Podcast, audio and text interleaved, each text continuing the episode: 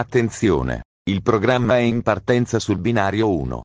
Restate a casa e alzate il volume. Terapia tapioco! Prematurata la supercazzola o scherziamo? Figa mi ha dato il bastardo, a fine della partita, sei un bastardo. Ha chiesto di intervenire sul complesso degli emendamenti il deputato Sestino Giacomini, ne ha facoltà, prego. Giacomoni, Giacomoni, Giacomoni. Presidente Figa, grazie. grazie.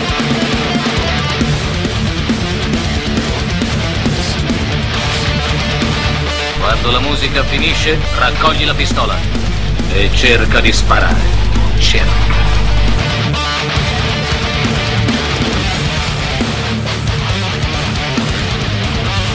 Qui non si fanno distinzioni razziali.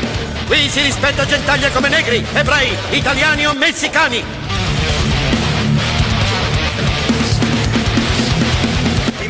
A memoria le formazioni della vittoria. Albertosi, Burlici e Pacchetti. Zoff, Gentile e Cabrini. Buffon, Cannavaro e Nesta. Buffon, Balzaretti e Chiellini. Perché queste cantilene sono le cantilene della vittoria. Sono le cantilene di chi non può mai perdere. E c'è chi non vince mai. Sono i tedeschi contro di noi. Oh, eccoci qua, eccoci qua, undicesima puntata di eh, Ruggiti dal Torrazzo, come sempre qua collegati. Sono loro o non sono loro? Certo che sono loro. Il signor Negliozzi, il signor Giacomino e l'immancabile voce delle frazioni. La voce Eila, sexy buonasera. delle frazioni, aggiungo se io. Buonasera a vengono- Eila, tutti. Eila, Eila, buonasera addirittura.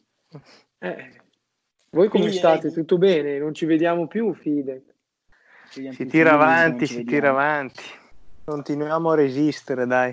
è dovere della collettività resistere, resistere, resistere come su una irrinunciabile linea del Piave. Direi quindi di, di partire col primo ospite di questa undicesima puntata. Chi è? Lui è uno delle- dei personaggi più conosciuti nel borgo castiglionese e è attualmente liutaio a Cremona e appassionato di moto. Direi facciamo un grande benvenuto ad Alessandro Fendillo. Buonasera, buonasera grazie per l'invito. Ciao Fendi. Però mi Ciao, è sembrata un po' una benvenuto. sviolinata quella di Ale, o sbaglio? Per Pensa Eh, che non ho, neanche detto, non ho neanche detto centro della pallacanestro Castiglione, che potevo addirittura aggiungere, ma Prima dell'infortunio, Come schiacciavi tu, non schiacciava nessuno.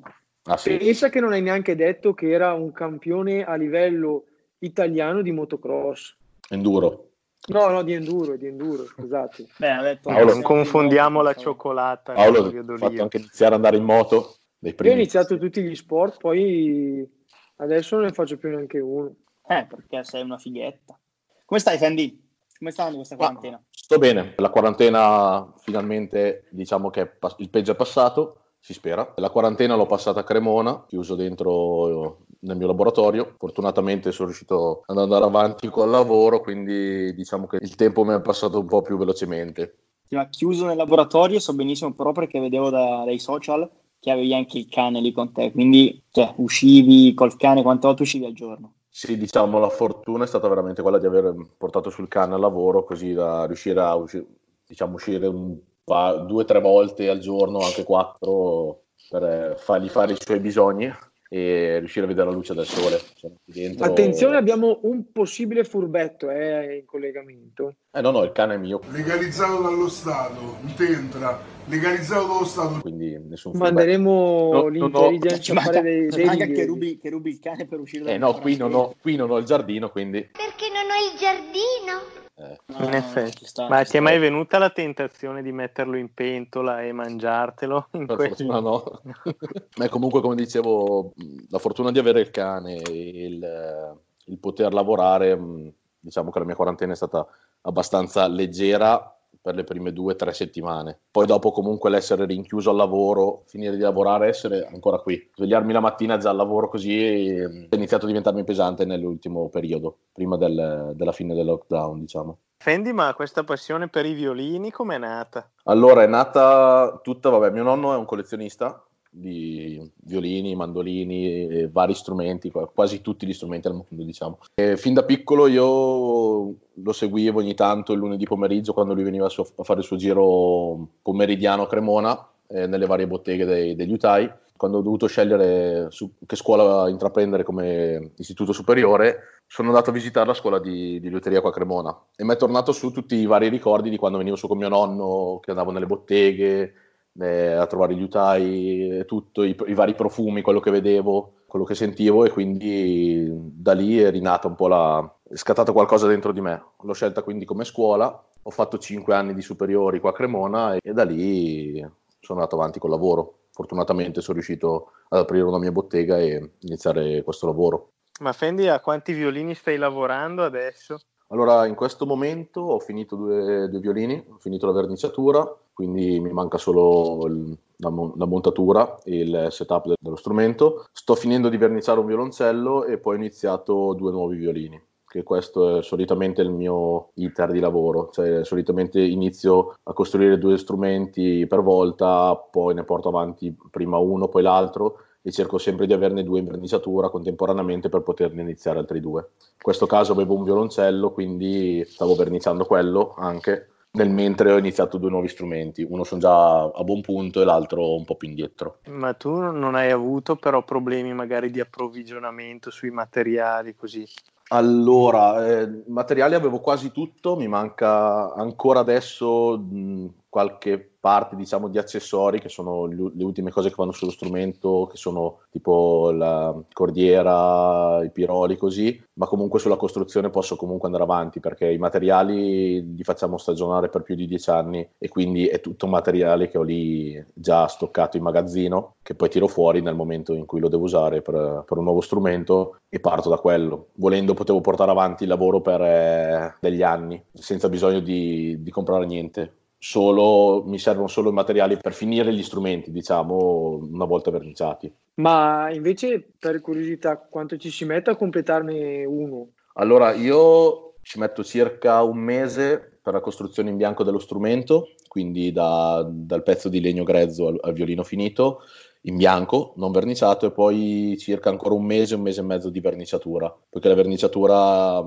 si può dare una mano al giorno circa, ma poi bisogna, bisogna attendere che asciughi prima di poter porre un nuovo strato di vernice e sul violino ci vanno anche 30 o 40 mani di vernice. Quindi la verniciatura è la fase più lunga e laboriosa. Sì, per, cioè... per, mio, per come lavoro io sì, poiché utilizzo una vernice all'alcol e quindi eh, ogni mano che si sovrappone tende a ammorbidire quella sotto e non farla asciugare.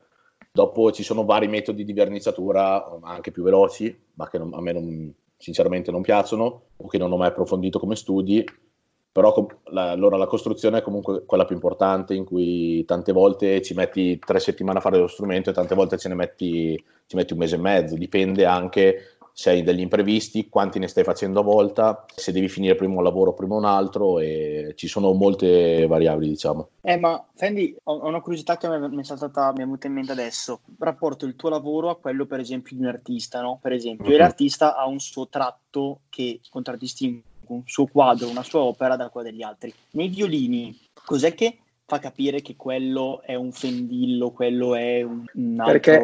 liutaio? Cioè c'è un c'è un qualcosa che di solito uno cambia rispetto a un altro per dare un suo tocco? Allora, inizialmente nel, nel, mio lavoro si tende a copiare qualcuno, però comunque siamo tutti diversi, quindi qualcosa un po' alla volta esce del, del carattere del, dell'aiutaio. Dove si può notare di più su uno strumento è la testa del violino, il ricciolo. Lì solitamente si vede di più la mano di un liutaio in confronto a quella di un altro. Anche l'occhio comunque inganna e quindi anche se vuoi fare una coppia, dopo tendenzialmente lo, lo, fai diventare un tuo lavoro. Quindi quella è la parte più caratteristica del lavoro di liutaio. Dopo ci sono altri particolari, per esempio la filettatura, come sono fatte le punte del filetto o come sono fatte le F del violino, che sono i due tagli sulla tavola armonica. Dopo è, veramente difficile comunque per uno che non è del, del lavoro riuscire a differenziare un autore dall'altro. Anche io ancora adesso faccio fatica a riconoscere gli strumenti di certe persone che conosco bene e che vedo spesso i loro strumenti. Poi vabbè, non parliamo di strumenti antichi che lì si apre un mondo a parte che bisogna essere degli esperti in materia e studiare tanto. Invece andando un po' più sul discorso vendita degli strumenti, dov'è che riesci a trovare più, più acquirenti? In Italia o in altre parti del mondo, d'Europa? Ok. Allora, in Italia ho sempre fatto fatica a lavorare, ma mh, poiché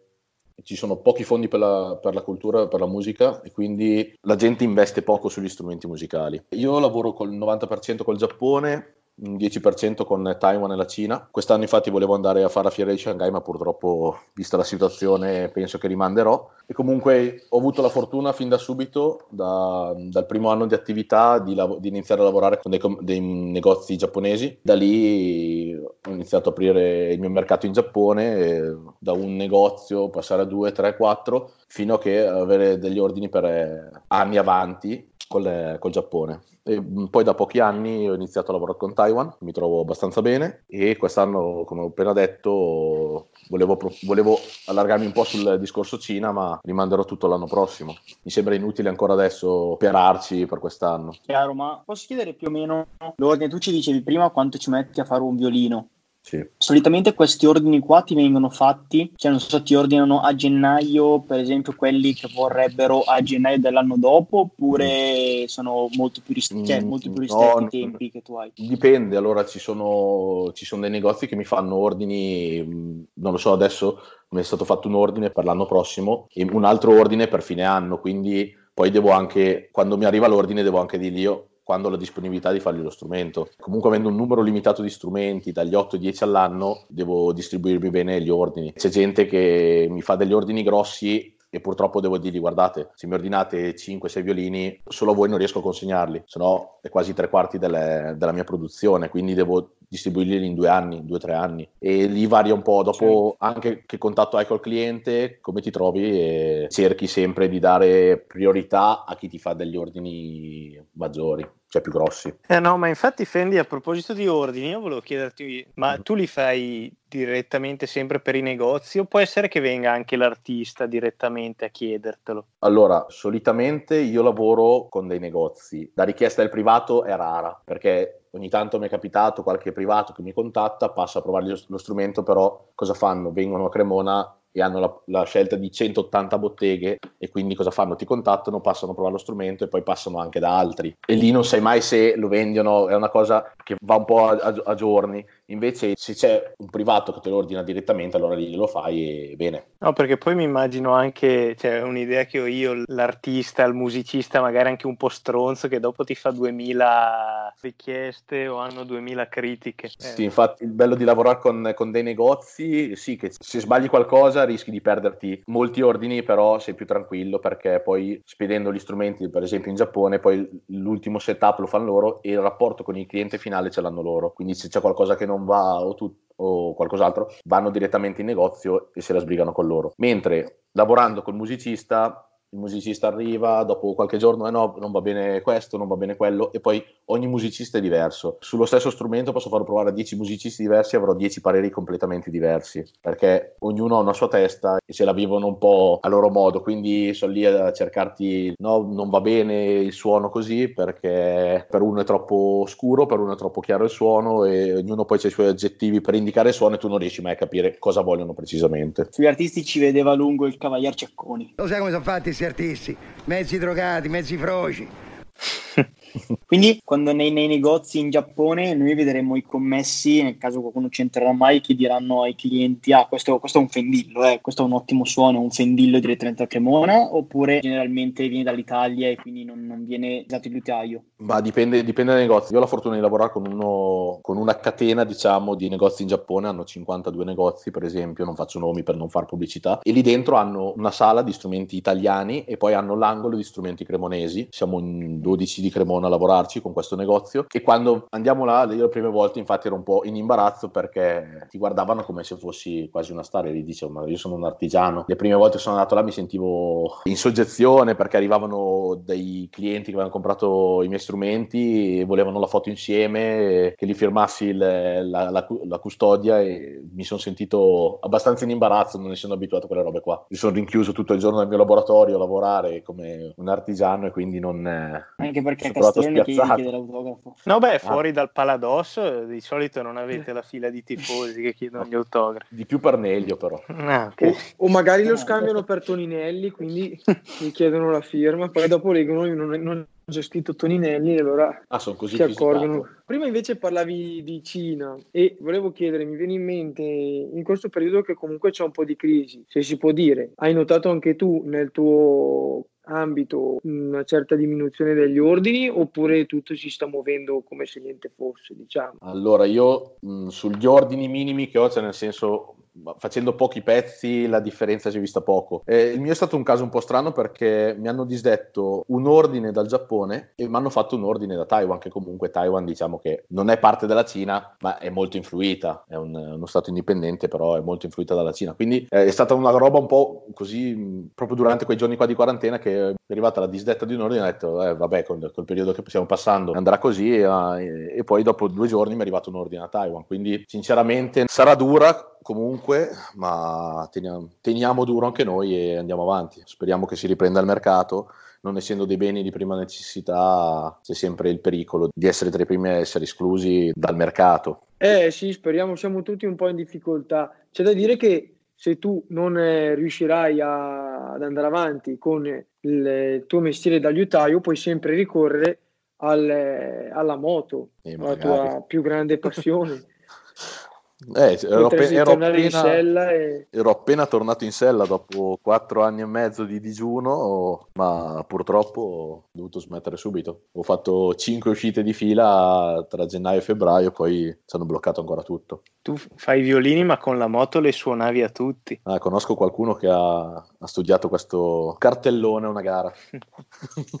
E tra l'altro ricordiamo che hai corso anche a livello europeo. Allora, a livello europeo ho, ho partecipato al campionato europeo del 2011 senza buoni risultati, però è stata una bella esperienza. Gare veramente toste, di un livello mai provato prima. Ma e perché ti spinnava la ruota dietro, come dice Valentino quando va male. Avevo un po' di chattering.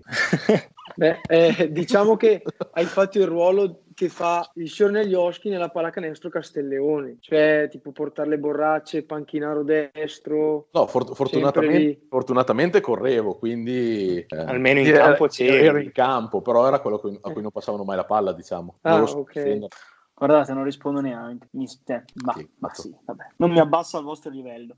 Ma quindi a parte, a parte la moto, Fendi, hai Sì. qualcos'altro che ti è mancato particolarmente in questo periodo e che sarà la prima cosa che farai o che magari hai già fatto non appena magari il 5 maggio quando hai riaperto qualcosa hai già fatto? Allora, vabbè, un giro per Castelleone me lo sono già fatto in Vespa, andare a trovare i parenti, quindi poter rivedere il paese è stato bello. Un'altra cosa che mi manca è il tostone, in compagnia tua e di altri membri della Polisportiva Pallacanestro Castelleone, diciamo il nome per completo. Quello il venerdì sera, dopo un allenamento, dopo una partita, era, era il top. Rilassarsi lì con una birra e un tostone del Ciano era, era proprio relax puro. Con le San, con le San Miguel. Con il San Miguel Tra eh, l'altro, tutti, tutti tostone tranne quel maledetto di Marcello Romano che si prendeva la sua piadina cotto, cotto Beh, ma Mar- Marcello è fatto così, è come la pizza cotto e brie, la stessa roba. Pizza cotto e brie e tostone liscio, lì cos'era piadina, piadina cotto e sì. mozzarella. Sì, sì, sì, sì. Ma invece No, tu il tostone lo prendevi, il, tu, tu il tostone lo prendevi con eh, il famoso, cioè l'ingrediente segreto del ciano Sì. oppure eri, Sì, eri sì. più su, Farcito, su farcito? farcito poco Farcito. piccante, sennò dopo Po- lì era... poco piccante. Eh, Eh. E Salutiamo Paolo, Ciano che- che l'abbiamo visto sabato. Esatto, potevamo chiederglielo del, dell'ingrediente Eh, segreto e tra l'altro sfruttiamo l'occasione per dire che, non so se il fan vi ha già vista e diciamo anche a tutti gli ascoltatori che eh, domani sera uscirà anche su Spotify la puntata eh, best of di Ciano e Tano ospiti di Ruggiti col Borgo e quindi domani sera per chi se l'è persa uscirà anche su Spotify e sulle nostre piattaforme. Fantastico. L'abbiamo detto. Poi a te non chiediamo la chiusura che ci ha fatto il Ciano perché penso che sia non possiamo, non, poss- non si può ripetere, è irripetibile, sono... però Beh. ti ringraziamo lo stesso per la compagnia che ci hai fatto. Grazie a voi, grazie dell'invito e mi fa piacere, vi ascolto tutte le volte qua al lavoro, fortunatamente ho qualche podcast da far fuori almeno. Vi ringrazio ancora e ci- spero di vedervi presto in giro. Speriamo che Anche con noi. i, i nostri podcast i violini vengano meglio, ti, Ma, ti aiutino a lavorare. Vediamo Eh, quando allora vogliamo la percentuale.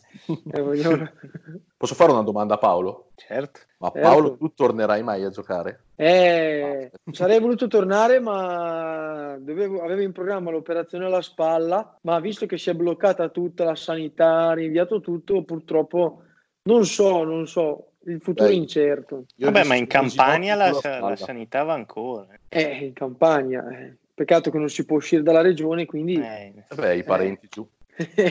Purtroppo a non ho parenti giù, possiamo chiedere al nostro amico Bissa se ci, se ci può, magari mi caricano su un camion e mi fanno arrivare giù per vie traverse. Perfetto, grazie mille Fendi, Grazie a voi, un saluto, buona serata. anche a te. Ciao Jack. Buona serata. Grazie, Fendi. Ciao. Paolo. Ciao ciao. Buona serata. Oh, direi che dopo questa lezione musicale potremmo passare a un'altra materia scolastica e imparare un po' di storia con la nostra voce delle frazioni, la sua rubrica Accadde oggi. Eh sì, oggi puntata anche oggi scottante, diciamo che sono tutte scottanti i momenti dell'accadde oggi. eh. Iniziamo con una notizia che risale al 1926, infatti il 12 maggio del 1926 l'italiano Norge è il primo dirigibile che ha sorvolato il Polo Nord e io qui mi chiedo e voglio chiedere anche a voi ascoltatori e, e voi due come mai noi otteniamo sempre il primato, anzi spesso il primato in tante invenzioni, però poi va a finire che lo prendiamo spesso in quel posto. Eh beh, perché abbiamo anche i primati nelle cose negative. Ah, Eh, siamo- sì, siamo- abbiamo primati in ogni cosa. siamo primi da Sì, ma sono stati anche i primi, siamo stati anche i primi a prenderlo in quel posto, quindi anche lì. eh. Le altre due notizie che vorrei raccontarvi riguardano le donne.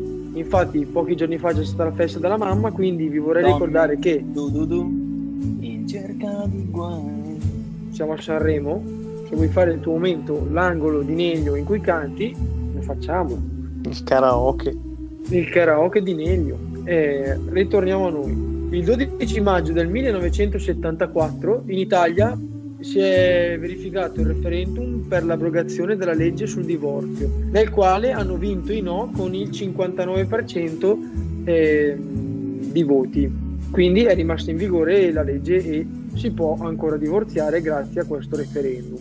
Passando poi all'ultima notizia ed è quella che il 12 maggio del 1978 negli Stati Uniti d'America venne stabilito che non si potevano più chiamare gli uragani con dei nomi femminili. Sebbene questa sembri una conquista banale, però era diciamo una moda abbinare i nomi del- delle tempeste, uragani che si verificavano come i nomi delle donne, probabilmente per il carattere isterico che si attribuiva alle donne. Io non so se voi avete mai trovato riscontro di questa cosa, però L'unica cosa che ho notato è che la nostra voce delle frazioni continua a strizzare l'occhio alle ascoltatrici. Ale, tu cosa ne dici? Sì, Continua- veramente, oh. Proprio un Cioè, provolone. io- io ho leccato- il provolone io leccavo- delle leccavo il frazioni. Fendi, invece eh, eh? Porca miseria, pazzesco. io questa cosa non, non me la ricordo e non mi pare di averla mai fatta. Sarà che avevo il sole negli occhi nell'ultima intervista in diretta, quindi mi dava fastidio, ma non ho mai strizzato gli occhi. Però andiamo avanti e eh, passiamo, diamo voce al signor Neglioschi che eh, non so se ci canterà qualcosa o ci racconterà del suo libro. Adesso vediamo. E eh, passiamo, diamo voce al signor Neglioschi che non so se ci canterà qualcosa o ci racconterà del suo libro. Adesso vediamo. E però almeno il nome della rubrica potresti dire, è il momento Ah, No, dell'angolo lascia- di lascia-. Lascia così, lascia così, faccio, faccio, fa- mi faccio, sono, mi sono fatto da solo e non voglio l'aiuto di nessuno. No, comunque non canterò ancora nulla, ho eh, per gli ascoltatori un libro, un libro che probabilmente molti hanno letto anni fa a scuola perché lo, lo, lo lessi anch'io in quell'ambito. Ed è il libro di Luigi Garlando, per questo mi chiamo Giovanni, che mi è tornato in mente oggi perché stavo guardando su internet il nuovo libro proprio di Garlando che usci- su Dante che uscirà nei- nei- nei- nelle prossime settimane. E ehm, mi è tornato in mente questo libro ed è un libro che sicuramente vorrei rileggere tuttora perché mi ricordo che già alle eh, elementari o medie, non mi ricordo, mi aveva affascinato moltissimo, quindi letto ora probabilmente eh, eh, è ancora più, ti segna ancora di più, diciamo, perché è un libro abbastanza, abbastanza che, che parla di, di argomenti belli, belli tosti, ecco, quindi lo, lo- lo consiglio a tutti in questi momenti in cui possiamo, abbiamo più tempo libero di leggere libri, libri come questo, quindi ripetiamo Luigi Garlando, per questo mi chiamo Giovanni e con la prefazione anche di eh, Maria, Maria Falcone. Ecco. Ora direi di passare a... Scusate, ma i porri. Ora direi di passare al, mm, alle notizie dal mondo, non quelle passate, quindi niente accade oggi, ma quelle presenti con la rubrica Notizie dal mondo del signor Giacomino. Ebbene sì, ho qui tre notizie, pam pam pam, una mitragliata, sabato riparte la Bundesliga e voi direte, sti cazzi, eh, però eh, finalmente il calcio riparte, quindi ripartiranno anche le scommesse. E tra l'altro le prime due giornate le faranno vedere in chiaro in Germania. La seconda notizia ci arriva sempre dalla Germania, dove in uno dei loro land hanno organizzato il drive-in rave, ossia si sono ritrovati incolonnati in macchina in un parcheggio, c'era tutta la gente sulle proprie macchine e ballavano a, ritmo di musica perché c'era un DJ che metteva dei dischi. La terza notizia invece ci arriva da oltreoceano e qui potremmo anche usarla per far riflettere i nostri ascoltatori perché stando a uno studio dell'Università dell'Oklahoma, dove in- negli Stati Uniti hanno aperto dei negozi di cannabis legale, è aumentato il valore degli immobili presenti in quella zona. Perché? Perché con le entrate fiscali derivanti dalla vendita di marijuana legale hanno potuto migliorare le infrastrutture, i trasporti e tutta la parte pubblica di quella zona, facendo così aumentare il, eh, il valore immobiliare delle case. Una notizia che potrebbe anche farci riflettere se pensiamo a come sono degradate alcune zone, per esempio il boschetto di Rogoredo, dove eh, è noto che si spacci della droga non legale. Ma avevo una curiosità, signor Neglioschi, te non hai notato che eh, signor Giacomino abbia sempre notizie riguardanti cannabis, droghe? Beh, eh, sì, lui, sul- lui sulle droghe e tu sulle donne. È perché io sono per la liberalizzazione, per quello. Io cerco di, con la nostra trasmissione, di spingere e mettere pressione al governo. Col- No, collabori no. anche con, eh, con Brumotti. Esatto, esatto, sì.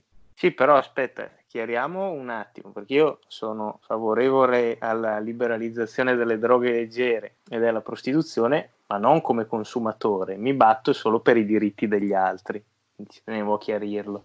Facciamo finta di crederci, eh, facciamo finta di crederci. E invece ora abbiamo voluto lasciare uno spazio per una notizia molto importante che è eh, accaduta appunto il 12 maggio, ma non l'abbiamo inclusa negli nella rubrica Accade oggi, proprio perché riguarda il nostro paese. Infatti il 12 maggio del 2019 c'è stato grande, due grandi avvenimenti all'interno del borgo. Infatti l'FC Castellone ha vinto la finale dei playoff della prima categoria ed è stata promossa in eh, promozione. Mentre invece il secondo grande avvenimento è stato che anche l'altra squadra di Castellone, ovvero la squadra di calcio del- dell'oratorio polisportiva Don Eugenio Mondini, che militava nel campionato di terza categoria, ha vinto la finale dei playoff ed è stata promossa in, in seconda categoria. A questo proposito, come intermezzo sportivo di questa puntata, vogliamo lasciarvi ascoltare dei cori, dei, fes- de- dei festeggiamenti che si sono succeduti a queste due grandi vittorie.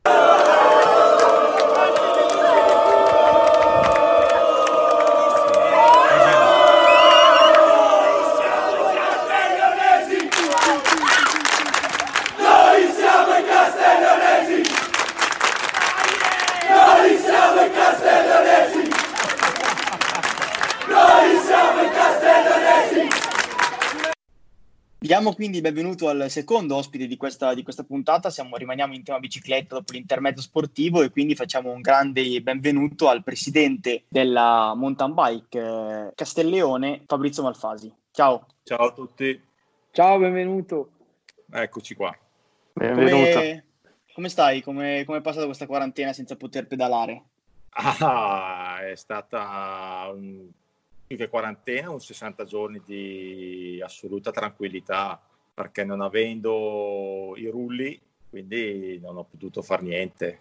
Quindi sono stato praticamente fermo con la bici, presa esattamente appena hanno liberato un po', ho iniziato a fare qualcosa con molta calma, però diciamo che è stata insomma, un fermo forzato. Dai, è stata dura riprendere? Ma dura no, anche perché non è che abbia fatto chissà che cosa, però si è iniziato, ho iniziato con calma, ecco, giri qua in zona e poi una scappata diciamo a fare qualche salita in zona Colonie, Monte Alto, Montorfano e basta, poi si farà ancora qua, anche perché con gli spostamenti dove prima si diceva sì, si può andare, poi no, cioè c'erano sempre dei dubbi, però adesso hanno detto che si può spostare, quindi se ne approfitta.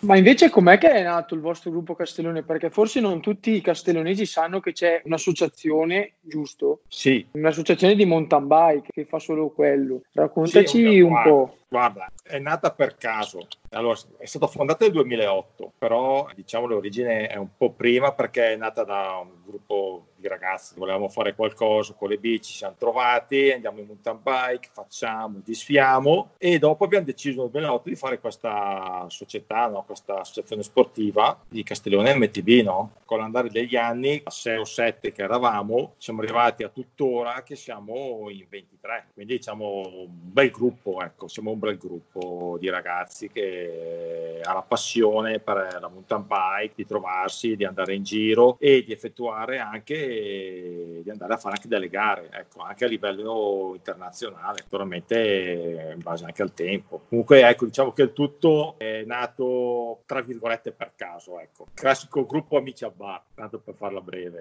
Poi immagino che negli anni, come dicevi, si è evoluto. Sì, sì, siamo partiti con poche persone, poi c'è stato anche un picco quando eravamo anche in 27, adesso attualmente siamo in 23 di ragazzi, sia di Castelleone e sia di fuori, quindi non è dire che è concentrata solo in Castelleone, ma sono anche ragazzi di fuori che si aggregano a noi. Ecco, naturalmente quando magari si vanno a fare le gare o magari si trova per eh, le uscite magari del sabato, della domenica perché non ci sono manifestazioni in giro, ecco non è che ci troviamo tutti e, 20, e 23, di solito tra virgolette lo zoccolo duro sono sempre 10-12 persone, ecco, altri magari hanno altri impegni o altre robe. Quando dovete partecipare alle gare che vi preparate, seguite diciamo tutti un allenamento unico e vi allenate insieme oppure una cosa un po' più singolare? Guarda, purtroppo diciamo che è più anche le uscite che si fanno durante la settimana sono più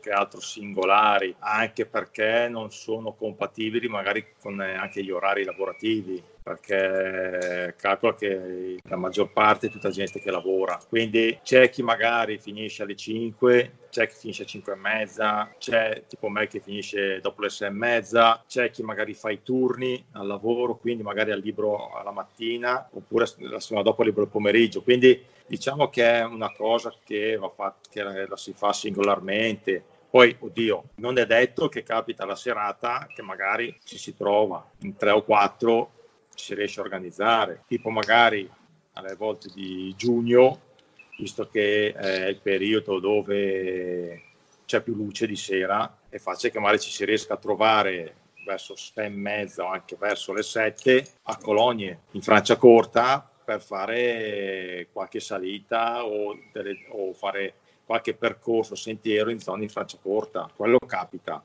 si riesce a farlo capitare più che altro.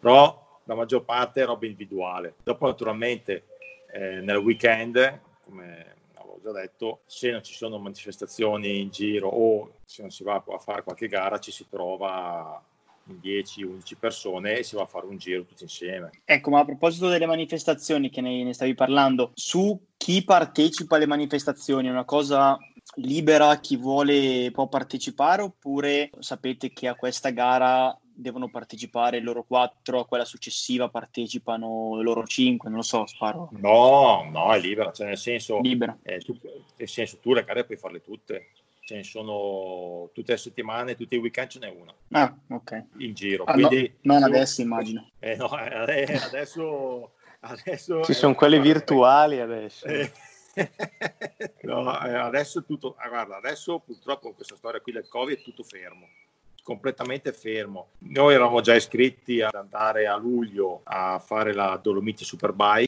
Lì è stato tutto bloccato e rimandato all'anno prossimo. Infatti, noi eravamo già iscritti e le iscrizioni sono state tenute, sono tenute buone per l'anno prossimo. Quindi noi siamo già iscritti al 2021. Ho speranza che la, che la cosa si risolva quest'anno e poi via tutti, tutto a posto. E tante gare, c'è tante, alcune gare che dovevano essere qua a maggio o anche qualcosa a aprile sono state spostate a ottobre, tipo la Garda Marathon è spostata mi pare al 18 ottobre, di solito era qua a fine aprile, inizio maggio. La Capoliveri, che è all'isola d'Elba, anche questa qui, questa qui fa parte del mondiale di mountain bike, è stata spostata anche lei a ottobre, che era qua a maggio, qua il weekend scorso. Quindi diciamo che si presume che le, le prime gare ricomincino verso settembre-ottobre, da quello che... che- Ma eh, eh, si dovrebbe, dovrebbe, dovrebbe, Dovrebbe. qualcosa, dovrebbe, perché infatti quelli lì non sono state ancora cancellate, le rimandate, anzi posticipate più avanti. Però siamo sempre qui, c'è da vedere cosa succede nei prossimi mesi. Sì, Se la ecco, cosa in- va scemando o se c'è un ritorno, non lo so.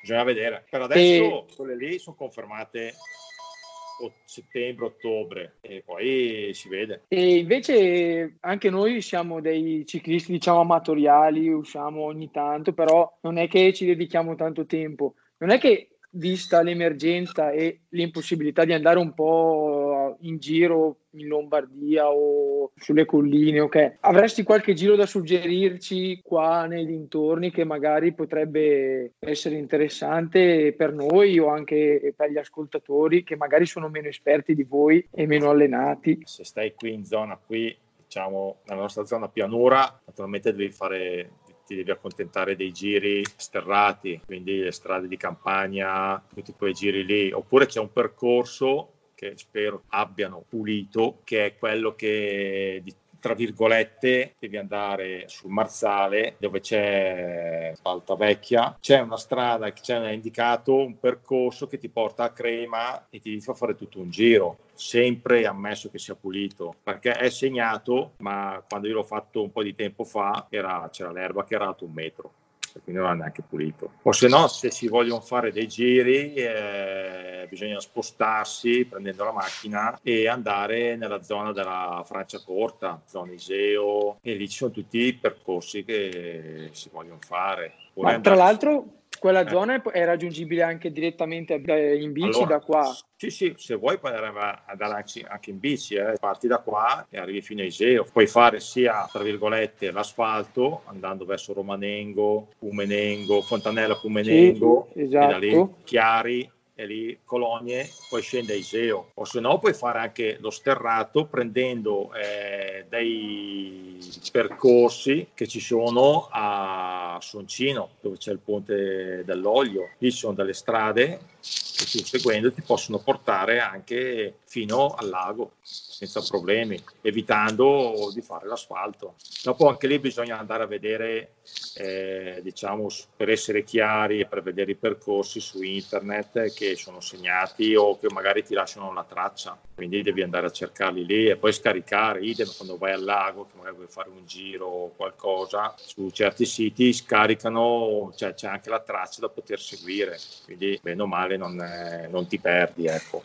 Poi c'è sempre gente che va avanti e indietro, ecco, quindi non è da dire che tu fai una strada o una, una salita in montagna e non c'è nessuno. Trovi sempre qualcuno che va avanti e indietro, c'è sempre qualcuno, anche perché i posti sono veramente belli da vedere. Esatto, e a proposito di posti, noi settimana scorsa abbiamo, abbiamo sentito Amedeo Tacchinardi, un altro, che eh, esce fuori spesso in bici, lui credo da corsa, adesso non, non- non- non ricordo, e lui ci diceva appunto che uno- una, una delle bellezze della bici è proprio visitare i paesi, cioè guardare anche i paesaggi mentre comunque si, si guardano posti, si visitano posti nuovi in bicicletta. C'è secondo Ah. te una zona particolarmente bella che avete, avete visto in una gara di mountain bike, paesaggisticamente?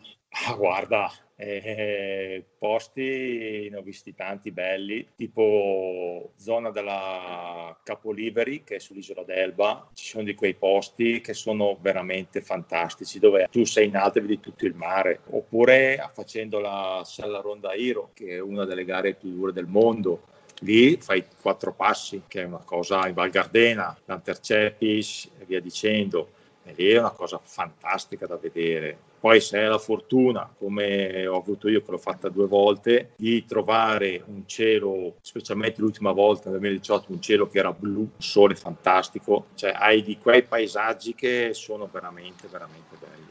Oppure come la Dolomite Eh sì, a Villa Bassa, cioè andando in quei posti lì vedi cose veramente, veramente belle e apprezzi la montagna, apprezzi il mare perché in certi punti sei sul mare, lo apprezzi proprio il giro.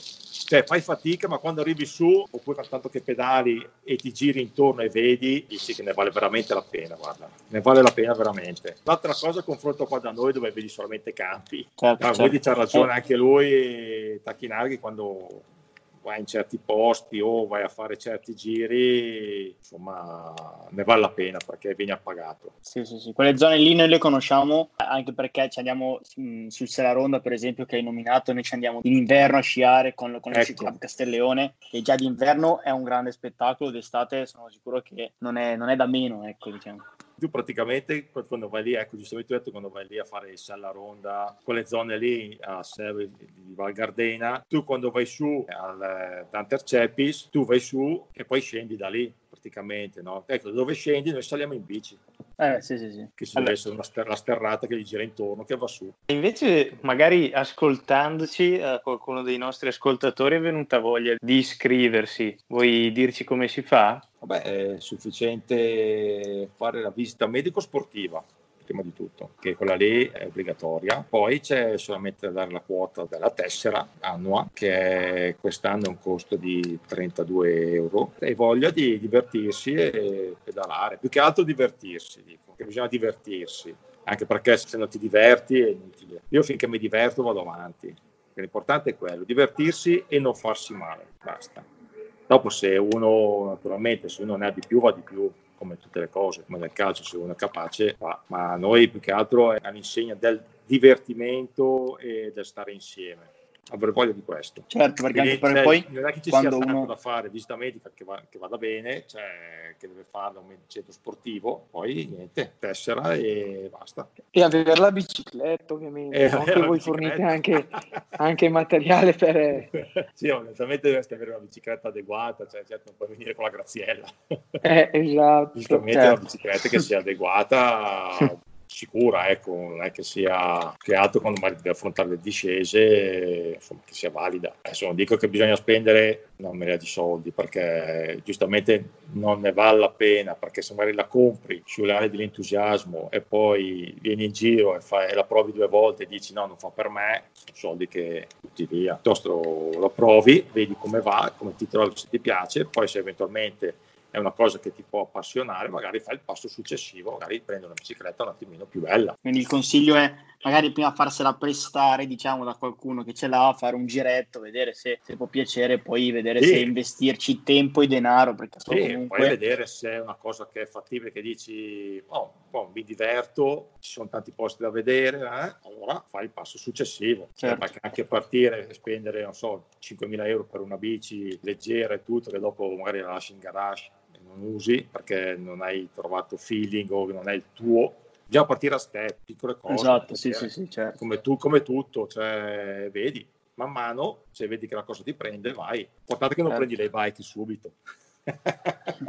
Niente, noi ringraziamo Fabrizio per queste quattro chiacchiere a tema, tema ciclistico e speriamo che adesso chiunque sia appassionato di bici possa di nuovo uscire a, a farsi qualche giro, ecco, perché Eh, sfruttare sì. queste belle giornate anche. Eh sì, perché ti dirò che perché uno che, per uno come me che a fare piace, star fermo due mesi ormai. Eh, è stata però vabbè oh, se bisognava star fermi giustamente si sta fermi e si aspetta che le cose migliorino. Adesso sembra che si può quindi ce la godiamo ancora di più. Esatto. Anche perché diciamo che è capitato nel momento migliore dal punto di vista del, del non fa troppo caldo, le giornate sono abbastanza lunghe, quindi Sì, eh, nel momento ti dirò che anche, è capitato anche nel momento dove si concentrano anche tante gare questo. Io iniziavo qua a febbraio, iniziavo già a farne una a fine febbraio e poi di conseguenza marzo, aprile, maggio avevo già le mie programmate da fare e ti dirò che in questo periodo se ne fanno parecchie di gare. È un periodo che da fine febbraio, marzo, aprile, maggio ce ne sono parecchie in giro, anche giugno, però ecco, proprio ha tagliato le gambe in tutti i settori quella roba qua, perché infatti è tutto Esatto, fermo, tutto sì. rimandato, quindi è stato un bel danno, ecco, un bel danno per chi Certo. organizzava gare, sponsor e tutto. Eh, chi, più, chi più chi meno è stato danneggiato da, da Sì, questa situazione sì, qua sì, e non più, possiamo... più e chi meno è stato danneggiato, però pazienza. Esatto. speriamo di tornare alla normalità Eh, o sì. a una situazione abbastanza simile alla normalità, diciamo. Sì, dai, bisogna avere fiducia. Grazie mille. Niente, Ti, ti facciamo tornare al lavoro. ok. Ciao ragazzi. Ciao, Ciao. grazie Ciao, mille. Oh, casomai non vi rivedessi? Buon pomeriggio, buonasera e buonanotte.